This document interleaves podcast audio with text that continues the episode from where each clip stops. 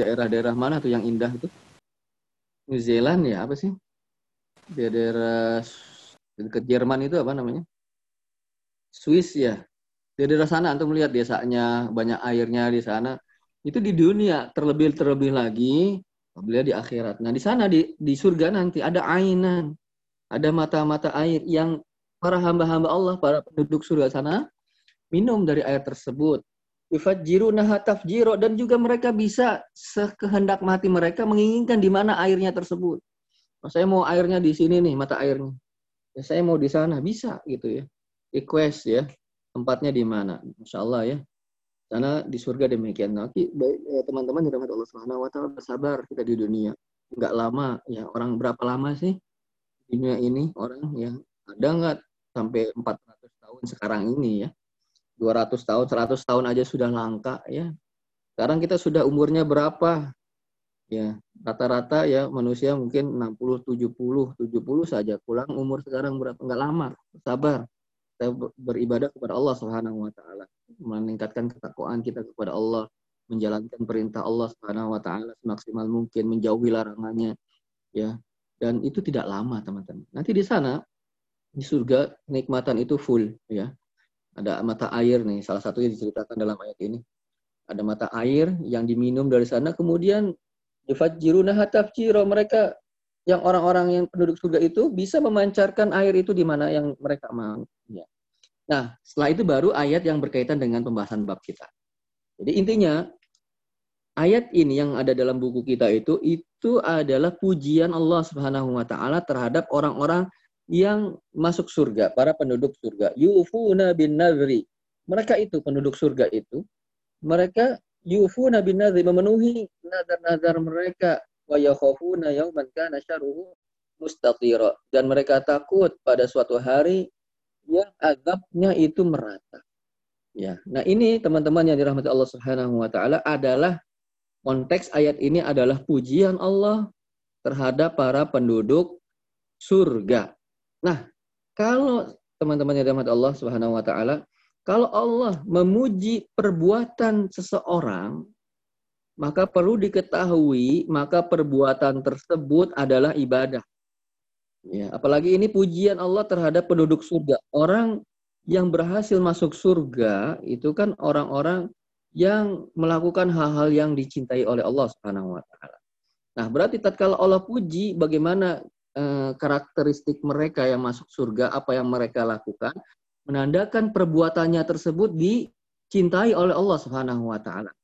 Kemudian tatkala diketahui sebuah perbuatan itu dicintai oleh Allah, maka berarti perbuatan itu adalah ibadah.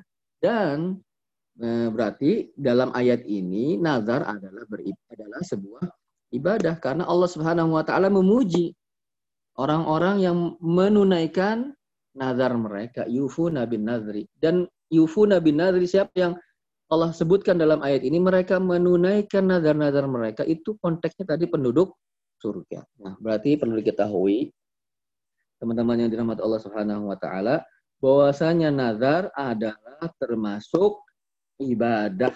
Tahu dari mana? Karena Allah memuji para penduduk surga dulunya ketika di dunia mereka menunaikan nazar-nazar mereka. Ya. Ketika Allah memuji suatu perbuatan, maka perlu diketahui perbuatan tersebut adalah ibadah.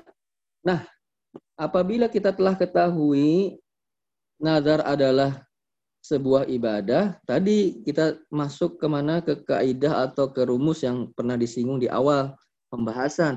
Apabila ibadah itu dipalingkan kepada selain Allah, maka pelakunya terjatuh ke dalam perbuatan kesyirikan ya. Perbuatan kesyirikan. Karena Allah Subhanahu wa taala memerintahkan kita hanya beribadah kepada Allah Subhanahu wa taala wa qadara rabbuka alla ta'budu illa iyyah. Ya. Dan Allah telah mewajibkan ya dan Rob kalian telah mewajibkan ya janganlah kalian beribadah melainkan hanya kepada kepadanya. Berarti ibadah itu hanya ditujukan kepada Allah Subhanahu wa taala. Tatkala ibadah ditujukan, dipalingkan kepada selain Allah, maka itu adalah perbuatan kesyirikan. Nah, nazar adalah ibadah. Tatkala nazar itu tidak ditujukan kepada Allah Subhanahu wa taala, maka telah pelakunya berbuat kesyirikan. Itu ya. itu yang pertama. Jadi dalam kalau kita baca bukunya matanya gitu mungkin kita enggak enggak apa maksudnya yufuna bin nadri kan gitu ya. Mereka menunaikan nazar-nazar mereka. Apa maksudnya apa kaitannya dengan syirik? Ini mana syiriknya? Nggak ada kan gitu ya.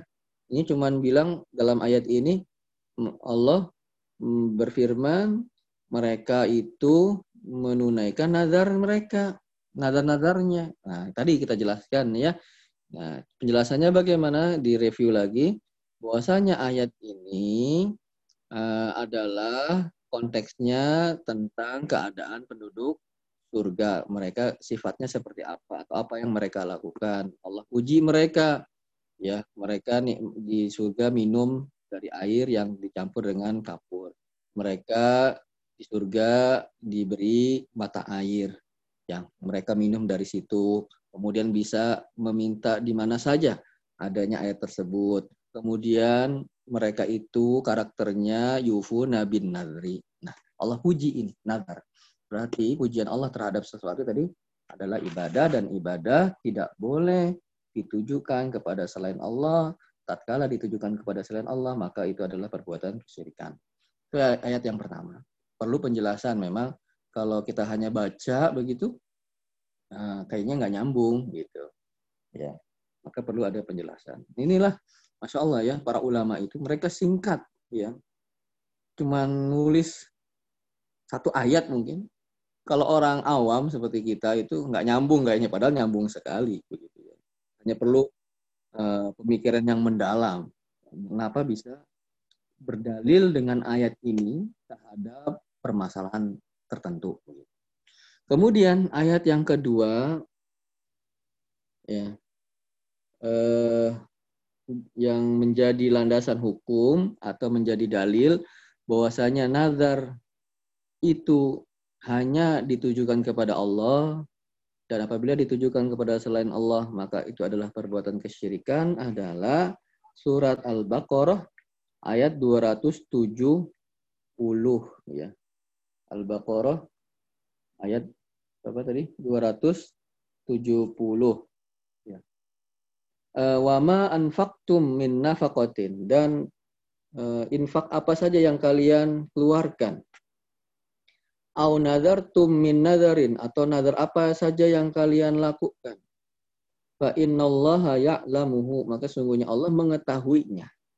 Allah berfirman sedekah atau infak apa saja yang engkau keluarkan nazar apa saja yang engkau lakukan sungguhnya Allah Subhanahu wa taala mengetahuinya. Nah ini juga kalau kita sekilas ini apa hubungannya sama nazar selain Allah kok sirik gitu kan. Nah teman-teman yang dirahmati Allah Subhanahu Wa Taala perlu diperhatikan ayat ini ya.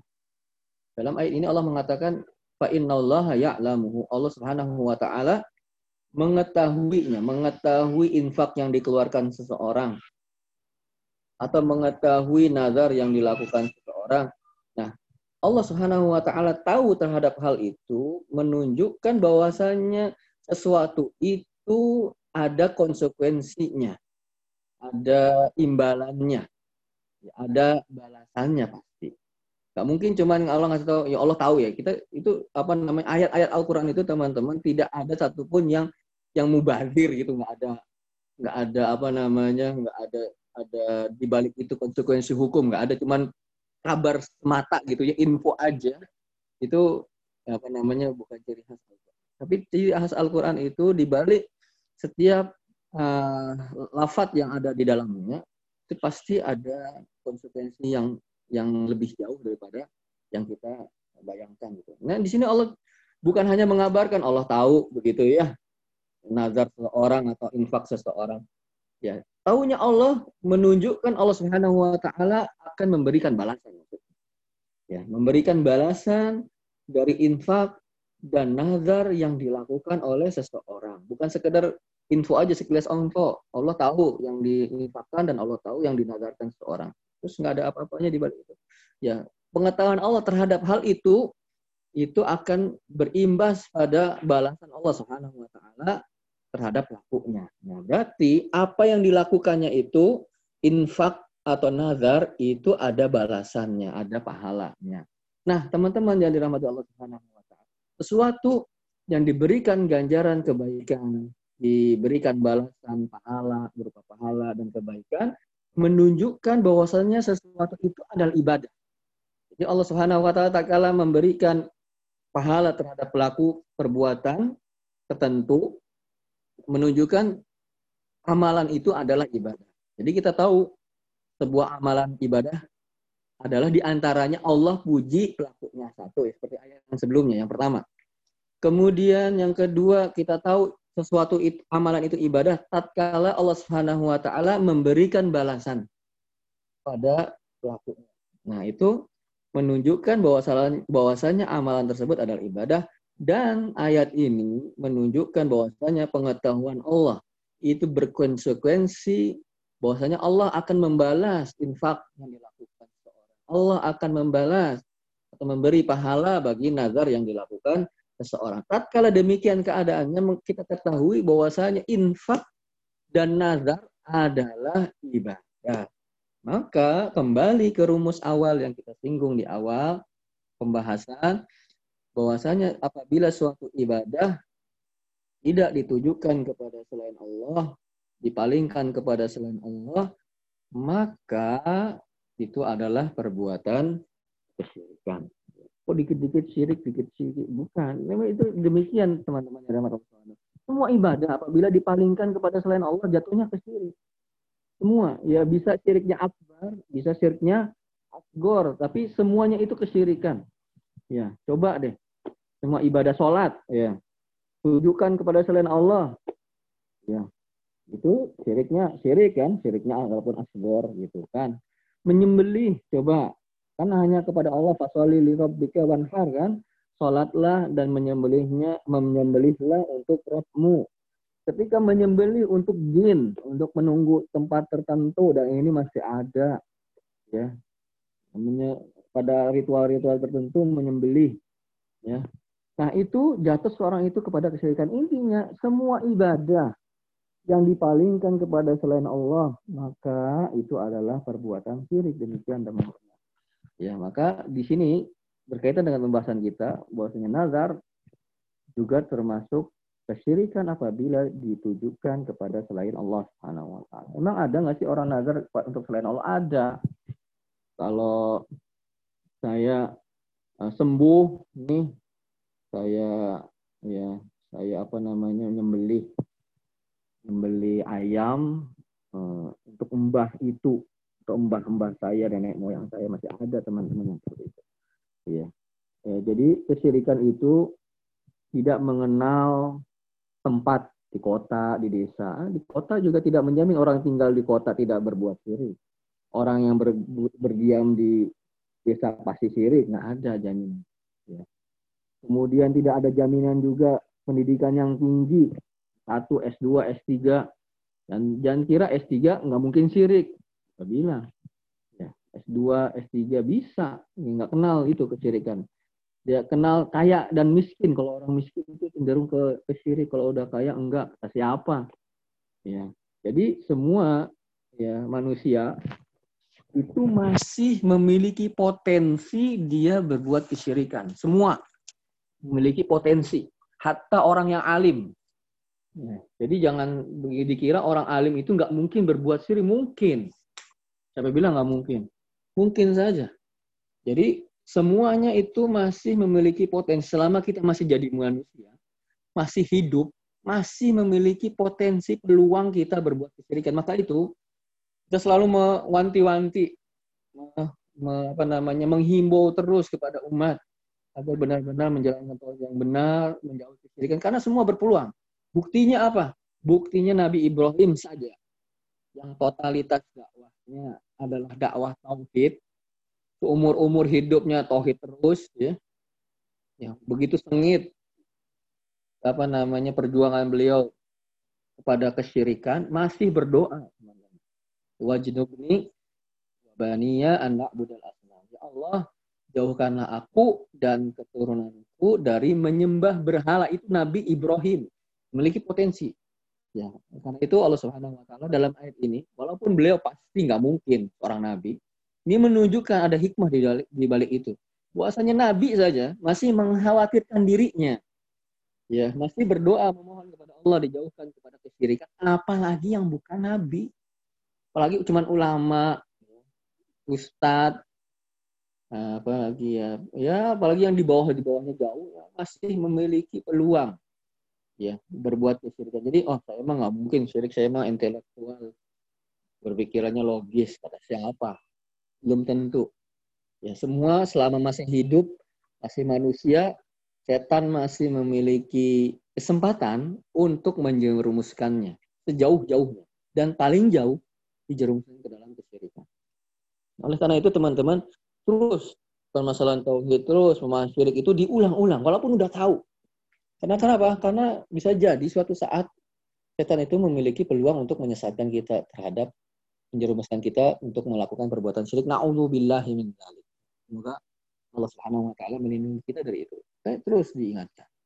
Dan dan berlaku sampai sini ya, sampai saat ini ya, tentang nazar itu ada teman-teman bernazar kepada selain Allah Subhanahu wa taala. Jangan oh masa sih? Enggak ini ada yang melakukan jadi kesyirikan di kaum muslimin ini begitu merebak ya. Ya nggak semuanya tapi banyak. Ya kalau mau kita teliti coba. Yang mereka melakukan ritual-ritual tertentu ya ditujukan kepada selain Allah Subhanahu wa taala itu masih banyak sekali ya. Dan itu adalah eh, tugas ya, bagi setiap kita paling tidak ya keluarganya yang terdekatnya untuk diingatkan terhadap hal itu. Banyak yang aneh-aneh begitu.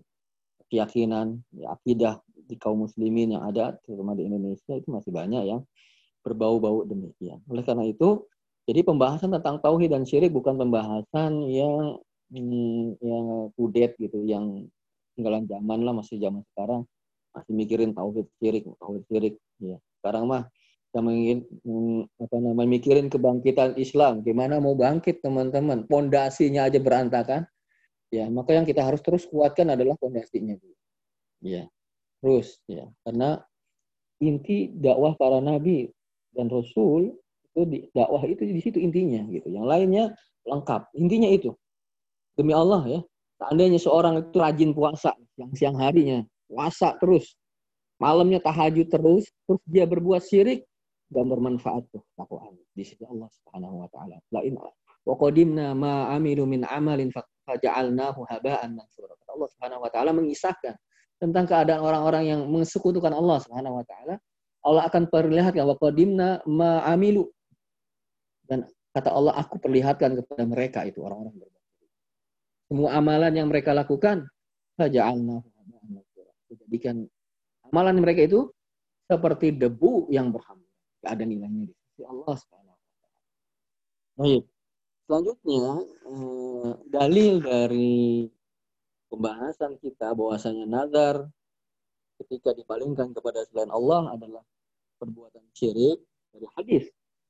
Ya. Sebuah hadis ya yang sahih. Ya, bagaimana disebutkan di sini sahih an Aisyah radhiyallahu anha radhiyallahu anha Anna Rasulullah SAW qala Rasulullah pernah bersabda Man nadharu an yuti Allah barang siapa yang bernazar untuk mentaati Allah fal yuti'hu maka apa namanya tunaikanlah atau lakukanlah atau taatilah. Ya. Wa man nadharu an ya'siyal ya'siyallaha barang siapa yang bernazar untuk bermaksiat kepada Allah fala maka jangan dia maksiati Allah maka jangan lakukan nazarnya. Ya. Dan teman-teman yang dirahmati Allah Subhanahu wa taala eh, dalam hadis ini Rasulullah besar barang siapa semuanya umum. Barang siapa mau eh, mau apa namanya dia mukallaf tentu saja ada akil udah balik. Barang siapa yang ingin bernazar ketika dia udah keceplosan nazar maka gimana? Nah ini yang kita katakan ketika nazar itu telah telah apa namanya dikeluarkan, ya, telah ditekadkan oleh seseorang, maka hukum menunaikannya adalah wajib. Nah, ini dalilnya. Man an yuti Allah fal yuti'hu. barang siapa siapa saja yang bernazar untuk mentaati Allah, ya, misalnya nazar. Kalau sudah ada keceplosan nazar ya, kalau saya eh, naik pangkat, ya maka saya akan sholat dua rakaat misalnya. Ya udah naik pangkat ini dua rakaat doang lagi. Ya. Nah, kalau dia naik pangkat sholat dua rakaat ya. Maka bagaimana hukum melaksanakan dua rakaatnya itu saat itu? Maka itu adalah wajib sekarang. Ya walaupun tadinya asal mulanya enggak enggak wajib. Nah kalau kebalikannya kata Rasulullah SAW kalau dia apa namanya bernazar untuk memaksiati Allah yang jangan dilakukan, nggak boleh, haram dilakukan. Nazarnya nggak boleh ditunaikan nazarnya. Ya. Jadi teman-teman yang dirahmati Allah Subhanahu wa taala dalam hadis ini Rasulullah SAW memerintahkan ya, memerintahkan siapa saja yang telah bernazar tapi nazarnya itu dalam ketaatan, puasa, sedekah, ya dan sebagainya, maka apa? Fal yuti'hu maka lakukanlah maka taatilah maka laksanakanlah. Ya. Nah, teman-teman yang dirahmati Allah Subhanahu wa taala ada rumus atau kaidah ya kalau bahasa Arabnya kaidah kalau bahasa kitanya mungkin rumus. Kita mengetahui sebuah ibadah itu wajib. Nah ini tahu dari mana wajib sebuah ibadah? Ketika ibadah itu atau amalan itu diperintah baik oleh Allah atau Rasulnya. Itu menandakan bahwasannya ibadah itu wajib. Ada kata kerja perintah di sana. Nah, dalam hadis ini juga ada kata kerja perintah di sana. Mana? Fal yuti'hu maka taatilah, maka laksanakanlah. Nah, diketahui asal hukum perintah adalah wajib. Ya, asal hukum perintah adalah wajib ya. Kenapa? Karena ada ancaman. Ya, dalam ayat Allah Subhanahu wa taala berfirman wal yahdharil ladzina yukhalifuna an amrihi an tusibahum fitnah au yusibahum adzabun alim. Maka hendaknya khawatir, waspada orang-orang yang menyelisih perintahnya akan ditimpakan fitnah ya dan juga ditimpakan azab yang sangat pedih. Ini menunjukkan orang yang menyelisih perintah Allah dan Rasulnya diancam eh, fitnah akan diancam dengan azab. Maka menunjukkan berarti tidak menyelisihi perintah Allah dan Rasulnya atau mentaati perintah Allah dan Rasulnya hukum asalnya adalah wajib. Maka nazar hukum apanya hukum hukumnya adalah wajib. Kenapa tadi ada kata kerja perintah di sana? Ya kalau kita belajar bahasa Arab ada il amr ada kata kerja perintah maka kita ketahui bahwasanya sesuatu yang diperintahkan oleh syariat, oleh Allah dan Rasulnya menunjukkan sesuatu itu adalah ibadah. Nah ini kaidahnya lagi, rumus lagi.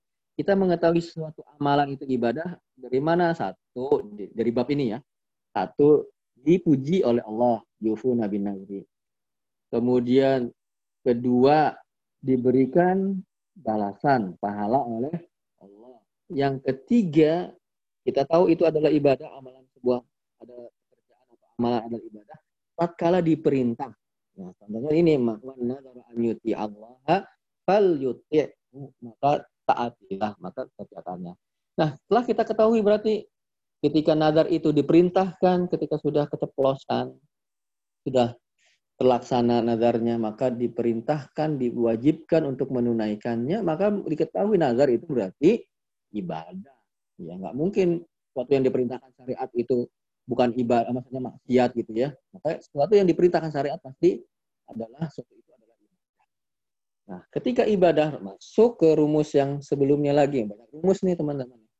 Masuk ke kaidah sebelumnya apabila ibadah ditujukan dipalingkan kepada selain Allah maka itu adalah perbuatan syirik gitu. jadi nazar ketika dilaksanakan uh, apa namanya harus tujuannya nazar itu tertuju kepada Allah Subhanahu wa taala. Saya bernazar karena Allah ya apabila begini saya mau melakukan begitu. Tapi tadi ya setelah kita bahas mulainya itu tidak disyariatkan ya. Tidak disyariatkan itu bisa dimakruhkan atau diharamkan dari yang kita bahas perbedaan para ulama di sana. Tapi tatkala eh, nazar itu sudah terlaksana maka harus dilakukan. Bagaimana ini dalilnya? Mana Allah fal maka wajib dilaksanakan. Apabila tidak, maka ada sanksinya yaitu yang disebut kafaratul yamin. Ya, kafaratul yamin. Ya. Demikian teman-teman yang dirahmati Allah Subhanahu wa taala, mungkin ada yang mau disampaikan ya. Dipersilahkan. Syukron jazakallahu khair wa barakallahu fikum Ustaz atas materi yang disampaikan pada kesempatan Ahad pagi ini dengan tema bernazar untuk selain Allah adalah syirik. Silakan kepada Iwa Vila sekalian yang ingin bertanya kepada Ustadz, dipersilakan dengan mengamut uh, mic-nya. Kapadol. Assalamualaikum, Tat. Waalaikumsalam warahmatullahi Gimana, Mas Anto? Iya, mau tanya nih, Tat. Gimana tuh? Uh, uh, uh, sampai titik di mana bahwa dikatakan suatu sesuatu itu nazar, tat. Misalkan ah iya. niatnya dalam hati doang gitu ya. Mm -mm. Kalau dapat duit mau ngasih ini segini gitulah. Ya. Itu udah termasuk awal nazar. ya. Ah, ya, ya. dikatakan sesuatu ah, itu nazar. Apa yang harus diomongin, diucapkan dengan suara keluar dari mulut atau dalam hati aja gitu. Batasan sesuatu itu nazar. Ya. Syukuran, Tat. Jadi bagus ya, Afan. Salah. Ya pertanyaannya bagus. Kapan sih seorang itu dimulai dia benar dikatakan dia bernazar? Tatkala dia sudah punya keinginan untuk melakukan suatu tersebut. Ya walaupun tidak terucap, dia sudah men, apa namanya berniat dalam hatinya kalau saya sembuh saya akan melakukan ini dan itu. Tatkala itu sudah dia memiliki apa namanya keinginan dalam hatinya melakukan hal sesuatu hal, maka di situlah pertama kali sudah disebut nazar walaupun dia tidak diucapkan gitu. Ya, pertama kali timbul dalam hatinya untuk bernazar saat itu dia sudah dikatakan bernazar. Makanya nggak usah nazar. Ya. Makanya tidak usah bernazar. Kalau mau infak, infak aja, nggak usah dikaitkan dengan sesuatu. Pertama tadi ya, ya para ulama ada yang mengharamkannya. Kedua, nanti nyesel ternyata nazarnya repot, susah.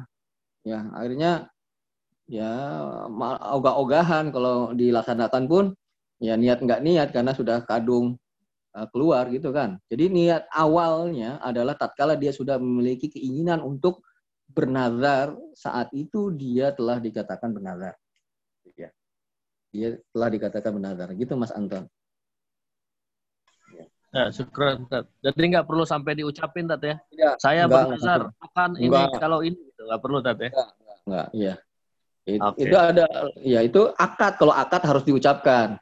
Ini bukan oh, akad misalnya nazar ya. Kalau akad misalnya walimah nggak boleh dalam hati tuh. yang mau nikah, saya kan diem aja. Harus di, ya, kalau akad itu harus ada ucapannya.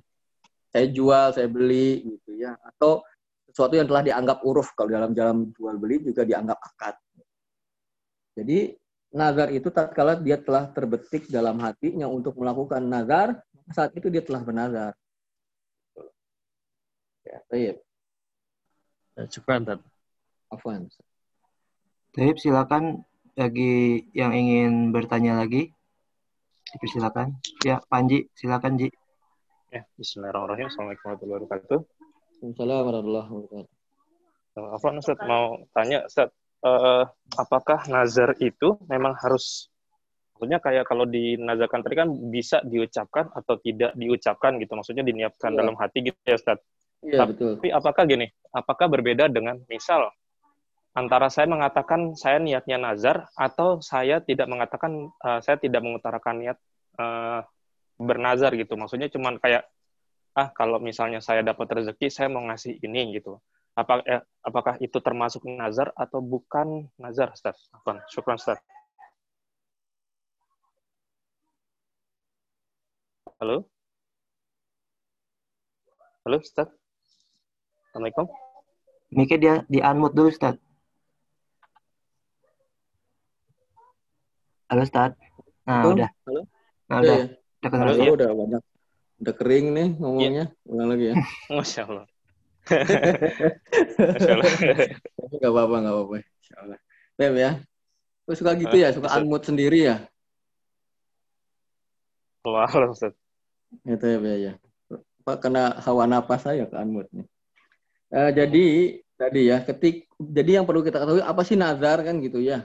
Kembalikan ke definisi itu. Seorang itu mewajibkan dirinya melakukan sesuatu yang asalnya bukan wajib.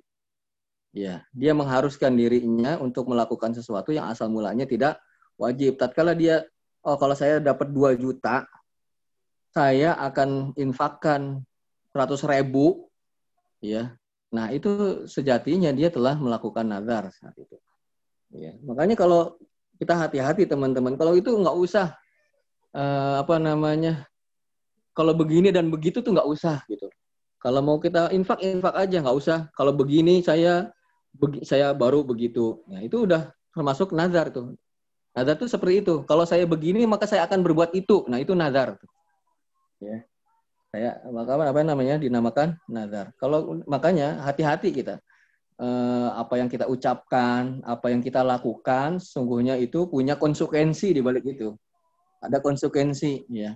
Karena kan setiap yang kita ucapkan, ya, ma yalfidu min qaulin illa ladaihi raqibun ati tidak sem, apa namanya ma yalfidu min qaulin dan tidaklah semua lafat itu ya yang keluar itu melainkan ada rokib dan atitnya. Ada malaikat yang mencatatnya begitu. Jadi semua yang kita uh, lakukan atau bahkan kita niatkan itu hati-hati teman-teman. Karena itu akan nantinya apa? Ya, berangkat ya. Ada ah? Halo, halo. Halo ya, Ustaz.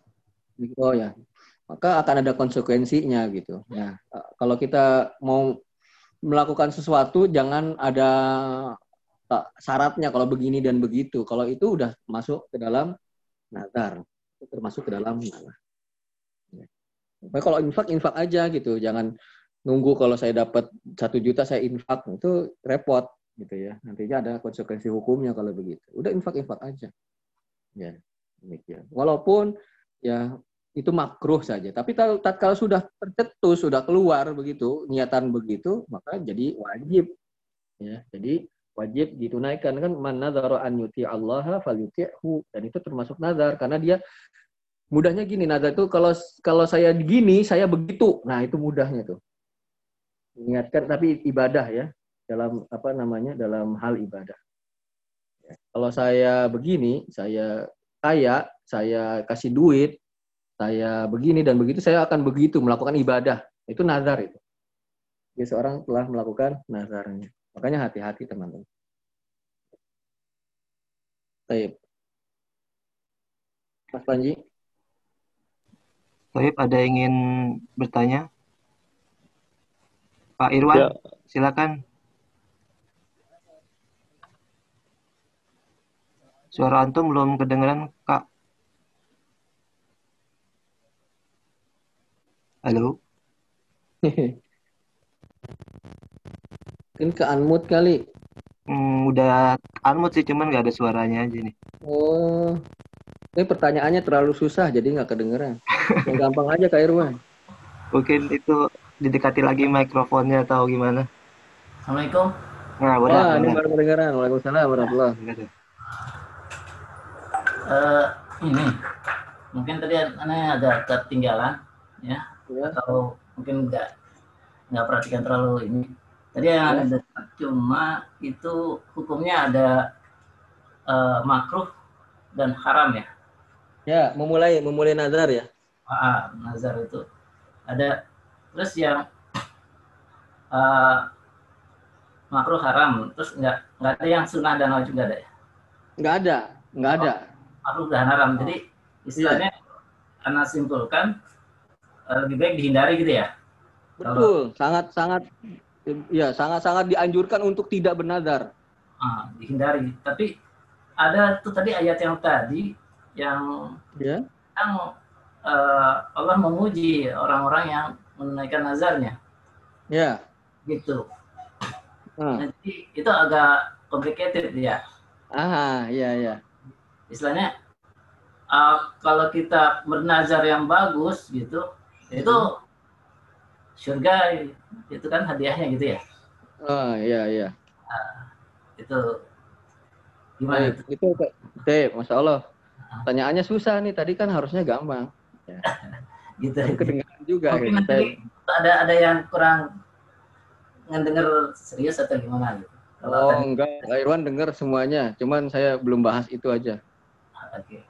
Terima kasih. Itu aja. Iya, Insya Allah ya. Assalamualaikum warahmatullahi wabarakatuh. Terima kasih Kak, Irwan mau menyempatkan waktunya untuk dengerin uh, saya ngomong gitu ya. Tapi mudah-mudahan bermanfaat ya. Ya. Jadi teman-temannya dirahmati Allah Subhanahu wa taala tadi ya hukum memulai nazar satu dan hukum memenuhi nazar dua ya ada dua ya pembahasan tentang nazar dalam hukumnya pertama hukum memulai. Satu masalah. Dan hukum menunaikannya. Itu permasalahan yang lain. Hukum memulai nazar tadi kita katakan cuman ada dua. Cuman ada dua pendapat. Nggak ada yang lain selain itu yang saya ketahui.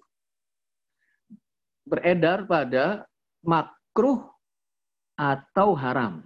Ya. Beredar pada dua hal ini. Ya, tadi yang mengatakan haram telah kita sebutkan ya dalil-dalilnya ya. Tentang apa namanya tentang uh, ayat yang mengatakan apa namanya uh, apa sih tentang orang-orang munafik itu yang mereka bersumpah ya mereka akan berjihad gitu kan. Kata Allah ya jangan sumpah sumpah mah jihad mah udah ibadah gitu kan.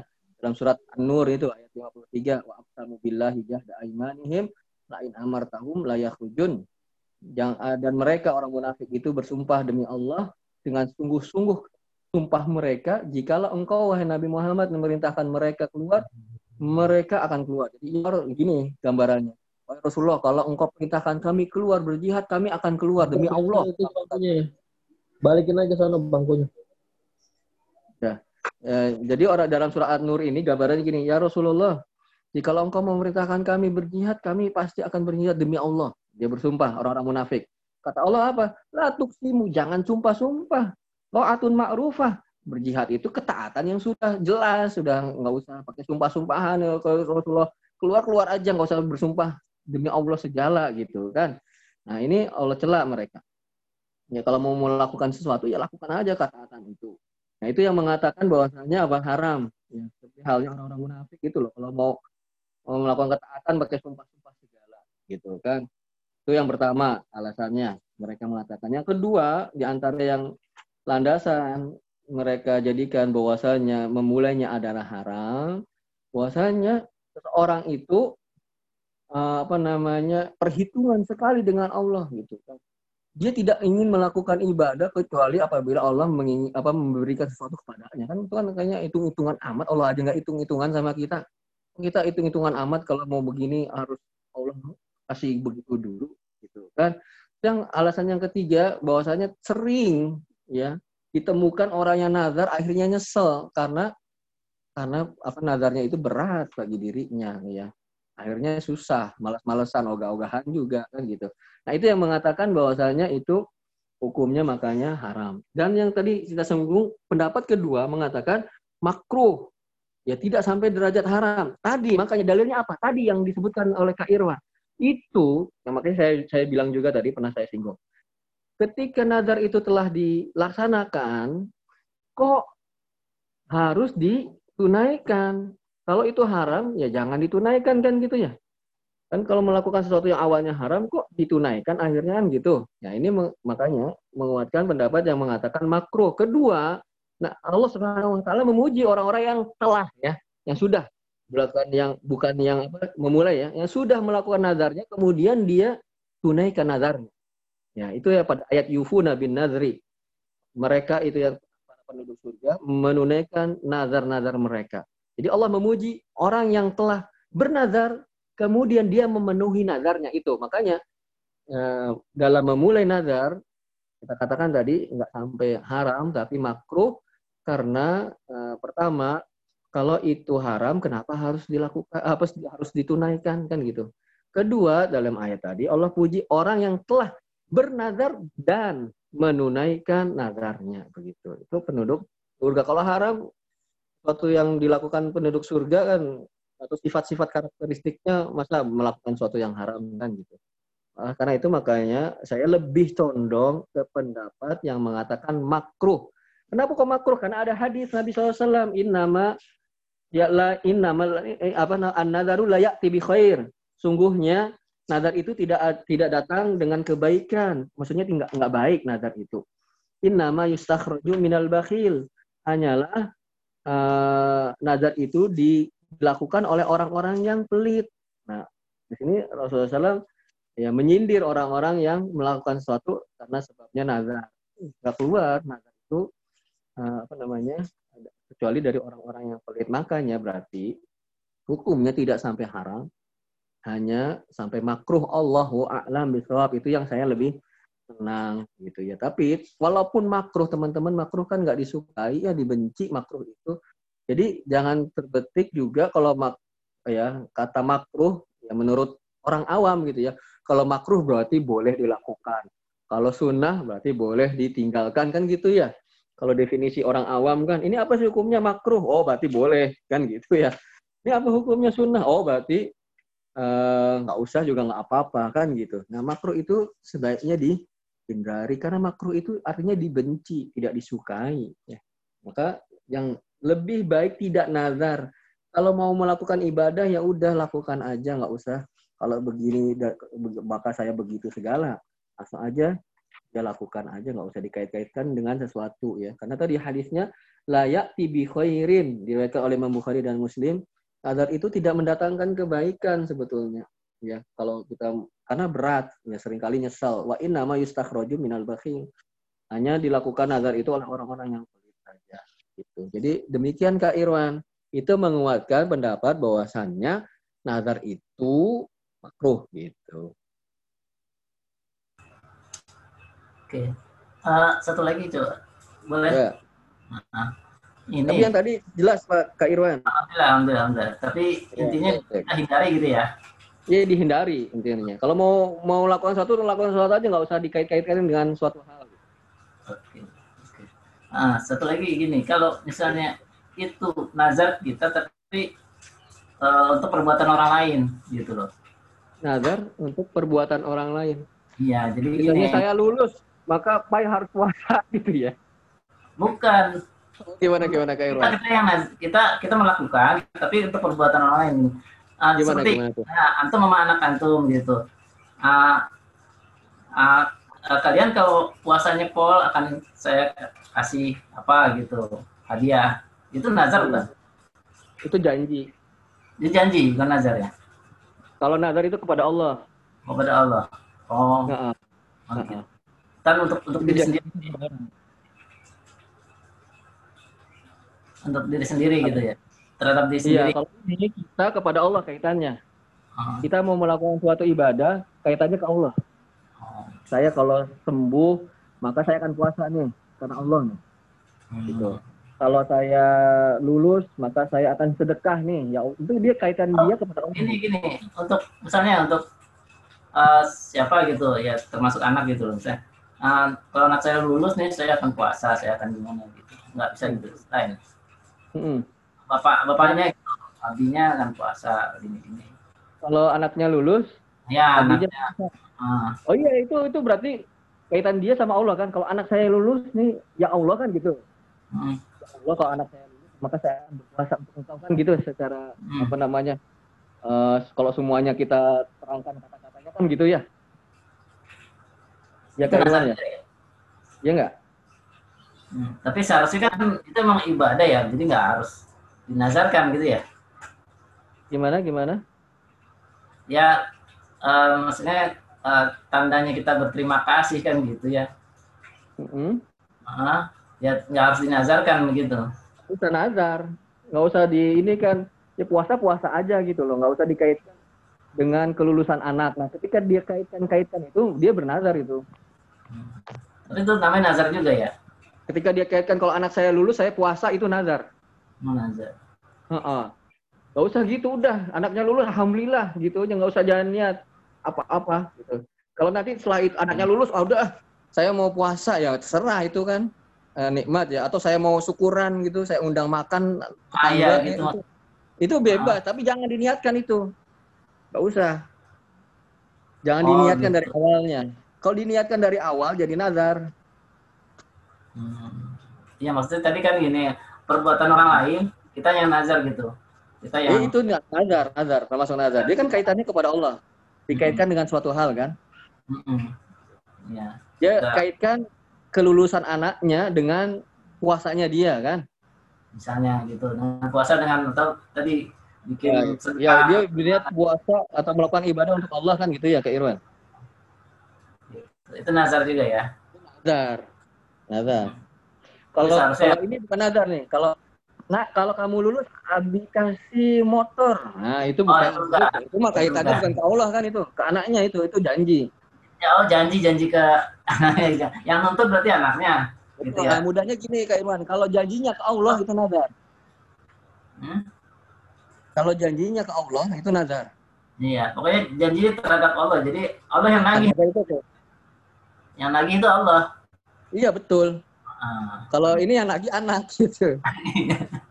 Iya gitu. Ya itu betul Kak Irwan. Oke, oke. Oke, terima kasih. Ustaz. Assalamualaikum. Waalaikumsalam warahmatullahi Baik, ada ingin yang bertanya lagi?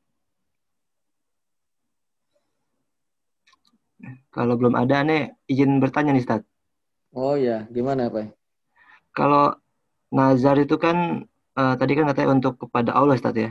Betul. Nah, kalau betul. misalkan disamakan, bukan disamakan ya, mungkin di ya mungkin bisa disamakan dengan hutang, Ustaz ya. Kalau hutang kan kepada manusia ya. Nah, ketika betul, dia betul. hutang belum terlunasi, tapi yang bersangkutan sudah meninggal kan jadi penghalang dia kan Ustaz ya nanti untuk uh, di akhirat. Nah, apakah nazar yang lupa ditunaikan atau kehilafan dia sehingga sebelum meninggal belum tertunaikan, apakah itu juga menjadi pahala penghalang di akhirat nanti, Ustaz? Bagus ya pertanyaannya bagus.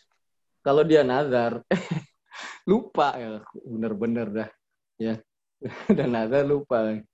Kalau dia nazar, ya seandainya nazar terus lupa dengan nazarnya, kemudian dia meninggal, bagaimana hukumnya? Jadi perlu diketahui teman-teman, ada sesuatu yang dimaafkan oleh syariat, di antaranya karena nggak tahu, di antaranya karena lupa. Kalau lupa, kalau nggak tahu itu dimaafkan, ya oleh syariat.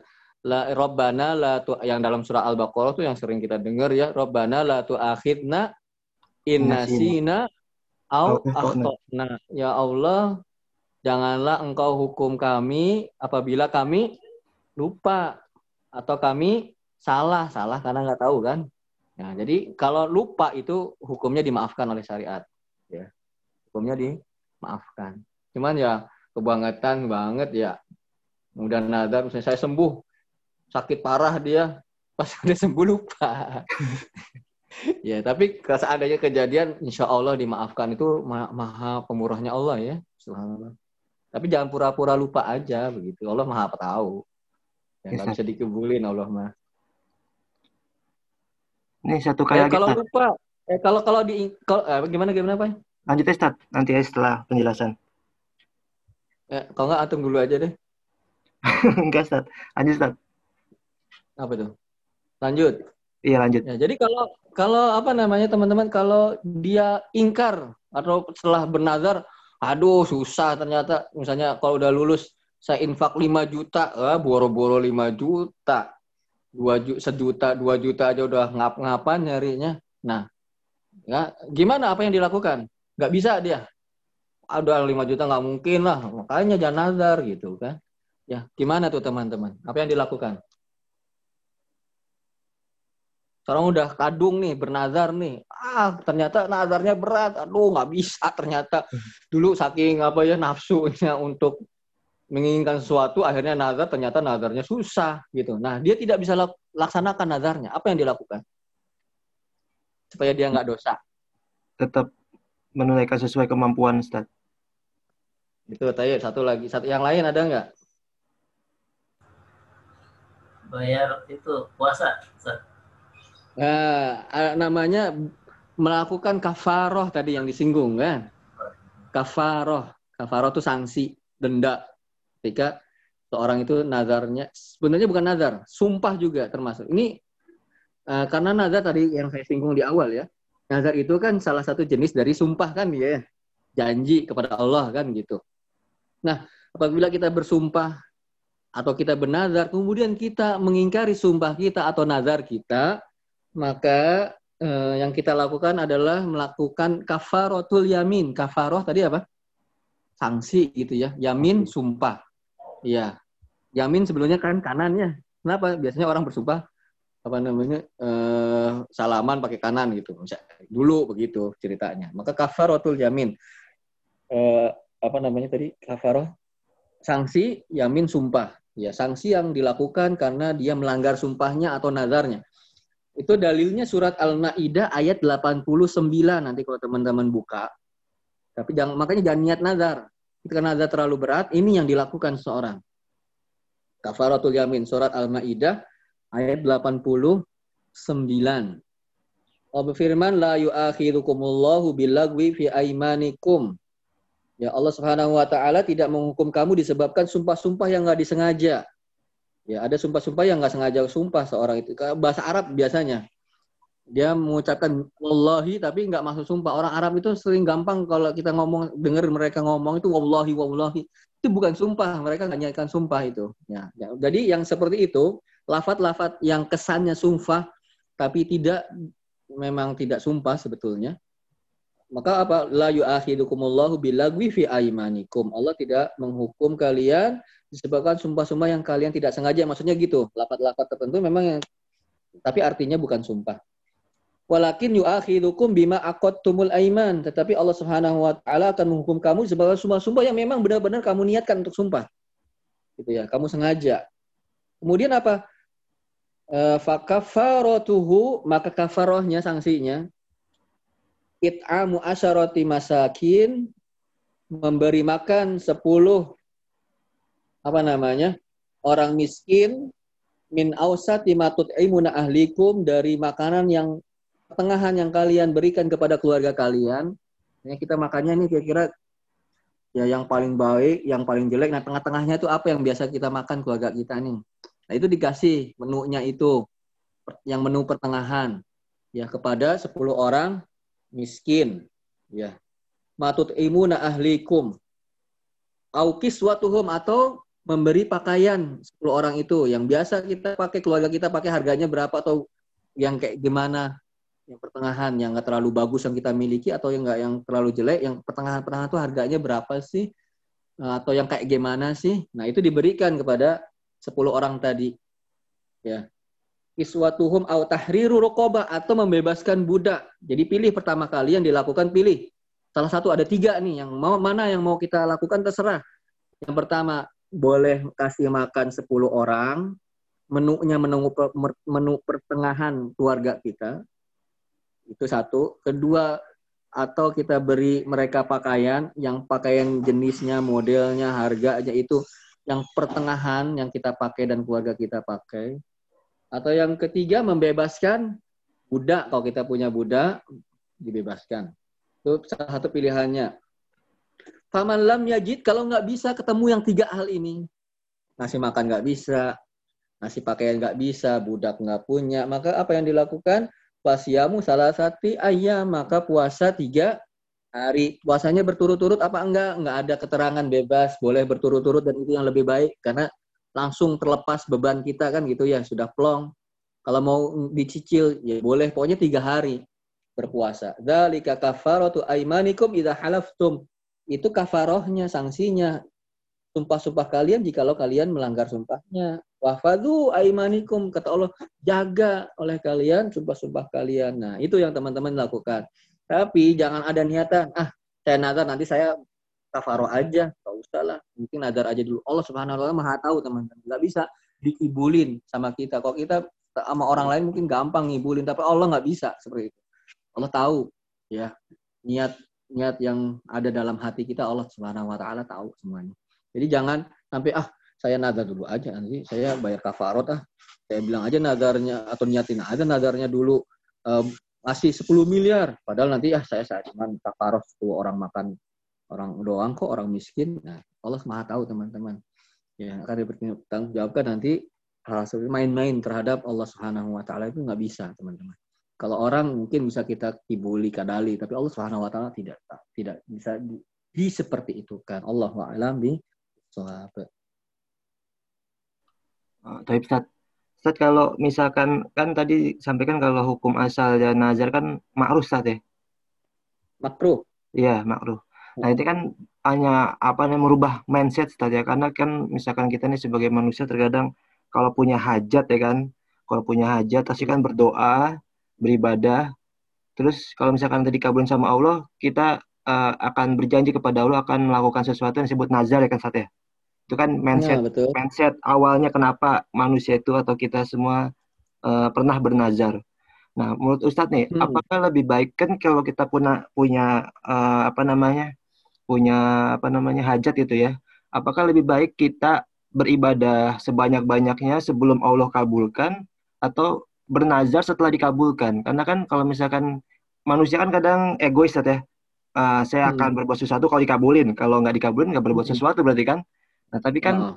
kalau dalam uh, menurut pendapat Ustaz tuh ketika kita berharap doa kita, hajat kita dikabulkan oleh Allah, apakah dengan beribadah uh, optimal dan bersedekah dengan optimal sehingga nanti pada saatnya Allah mengkabulkan doa kita itu akan lebih baik dibandingkan kita baru beribadah atau bernaz menunaikan nazar kita setelah uh, doa kita itu dikabulkan, Ustaz. Ya, ya. Salah ya, ya pertanyaannya bagus. Ya. Jadi kalau mana lebih baik, mana lebih buruk itu sebenarnya permasalahan yang sulit. Ya. Seorang yang yang apa ya eh, dalam masalah agama itu yang paling sulit itu mana yang lebih baik. Ini apa begitu itu yang paling sulit tuh. Atau mana yang lebih jelek begini itu yang sulit dalam agama. Kalau yang lainnya kurang gitu ya. Yang ini yang yang paling sulit itu yang itu mana yang lebih afdol, Mana yang lebih buruk itu yang sulit. Jadi teman-teman yang dirahmati Allah Subhanahu wa taala, kalau mau ya mending-mendingan klub ya, ya. Mending-mendingan klub, lebih mending beribadah terus dan tidak bernazar. Ya. Sampai Allah Subhanahu wa taala kabulkan. Kalau mau mending-mendingan antara dua hal yang tadi, ada sebetulnya lebih mending lagi. Beribadah terus walaupun Allah Subhanahu wa taala belum mengijabah doa kita mau diijabah kayak mau enggak kayak dia taat terus karena dia yakin bahwasanya doanya nggak mungkin disia-siakan oleh Allah Subhanahu wa taala minimal dia dapat pahala berdoa. Kedua mungkin yang lebih baik bagi dia Allah melihat itu tidak terkabulnya doanya. Justru terkabul doanya bisa mudorot bagi seorang. Misalnya seorang berdoa nih, ya Allah jadikan saya kaya raya. Allah tahu jika kalau dia kaya raya maka dia akan jauh dari Allah. Allah nggak kabulkan. Dengan lo miskin biar lo berdoa terus kan gitu kan. Ya, jadi kalau mau mending-mendingan klub itu mendingan terus beribadah tanpa bernazar. Karena beribadah itu adalah kebaikan, sedangkan bernazar itu minimal hukumnya makruh. Ya, makruh itu lebih baik tidak dilakukan atau dibenci sesuatu yang dibenci oleh Allah Subhanahu wa taala walaupun tidak sampai derajat diharamkan ya. Jadi yang kalau mau mending-mendingkan yang mendingan dia beribadah terus dan tidak bernazar. Itu yang lebih mending. Karena itu mah memang asal manusia kan untuk ibadah. Kalau nazar itu para ulama minimal hukumnya aja, minimal memulainya makro gitu. Jadi kalau mendingan gitu. Tetapi yang perlu diingat teman-teman, tidak boleh kita beribadah karena niatnya pengen dunia, ya, pengen dunia zat dunianya, ya, dunia semata gitu ya. Orientasinya memang dunia, bukan ada akhirat di balik dunia itu ya. Misalnya ya Allah jadikanlah saya eh, naik pangkat biar saya bisa berdakwah mengajak orang itu kan dia dunia tapi di balik itu dia akhirat yang sebenarnya yang diincar bukan dunianya tapi akhirat. Nah, yang ini adalah yang diincar adalah dunia semata. Maka berhati-hati teman-teman. Melakukan ibadah tujuannya karena dunia semata, maka itu nanti ada pembahasannya itu termasuk apa namanya perbuatan yang dicela oleh Allah Subhanahu Ada bab khusus. Ya. Ada bab khusus tentang seorang itu beramal tujuannya karena dunia ya. Jadi yang perlu diingat itu jangan Jangan kita beribadah kepada Allah Subhanahu wa taala niatnya karena dunia. Contoh, saya sholat malam biar lulus ujian. Jangan. Ya. Jangan demi itu. Sholat malam sholat malam aja biar ya, apa namanya? Uh, apa lebih dekat dengan Allah. Nanti pas soal pas kita sholat malam, kemudian kita berdoa agar lulus ujian itu perkara yang lain. Tapi kita jangan niatkan sholat kita itu agar kita lulus ujian karena nggak ada dalam syariat itu apa namanya keutamaan sholat malam agar lulus ujian itu nggak ada teman-teman. Jadi perkaranya jangan sampai kita meniatkan ibadah itu karena tujuannya dunia semata ya. Jadi tujukan memang ibadah itu hanya untuk Allah Subhanahu wa taala. Adapun tadi ketika kita beribadah, Allah Subhanahu wa taala mencintai kita dan doa kita lebih ya ijabahnya lebih kuat, jadi dikabulkan oleh Allah Subhanahu wa taala lebih cepat itu perkara yang lain. Demikian. Jadi mending-mendingan adalah mendingan terus beribadah tanpa benadar. Itu yang lebih mending. Halo? Assalamualaikum. Ustaz, Waalaikumsalam. Ya. Baik, Ustaz. Udah cukup, Ustaz, kalau dari Ana. Yang lain ada yang ingin bertanya? Kalau tidak ada, kita sudahi kajian Ahad pagi ini. Kita cukupkan dulu aja ya, teman-teman ya. Insya Allah ya. kalau ada pertanyaan, diingat-ingat pada pertemuan yang lain biar nggak terlalu jenuh juga teman-teman dengar suara saya gitu. Nggak lah, Ustaz. Nggak jenuh, Ustaz. Taib Iwafillah Alhamdulillah uh, selesai kajian pada Ahad pagi kali ini. Semoga kita dipertemukan kembali oleh Allah SWT di kesempatan Ahad depan di jam dan waktu yang sama. Semoga Allah beri kita kemudahan dan keistiqomahan untuk terus mengikuti kajian dalam rangka tolabul ilmi. Syukur jazakallah terhadap sekalian yang sudah hadir. Wabarakallahu fikum. Kita tutup dengan doa kaful majlis. Subhanakallahumma wa bihamdika asyhadu an la ilaha illa anta Assalamualaikum warahmatullahi wabarakatuh. Waalaikumsalam Waalaikumsalam warahmatullahi wabarakatuh.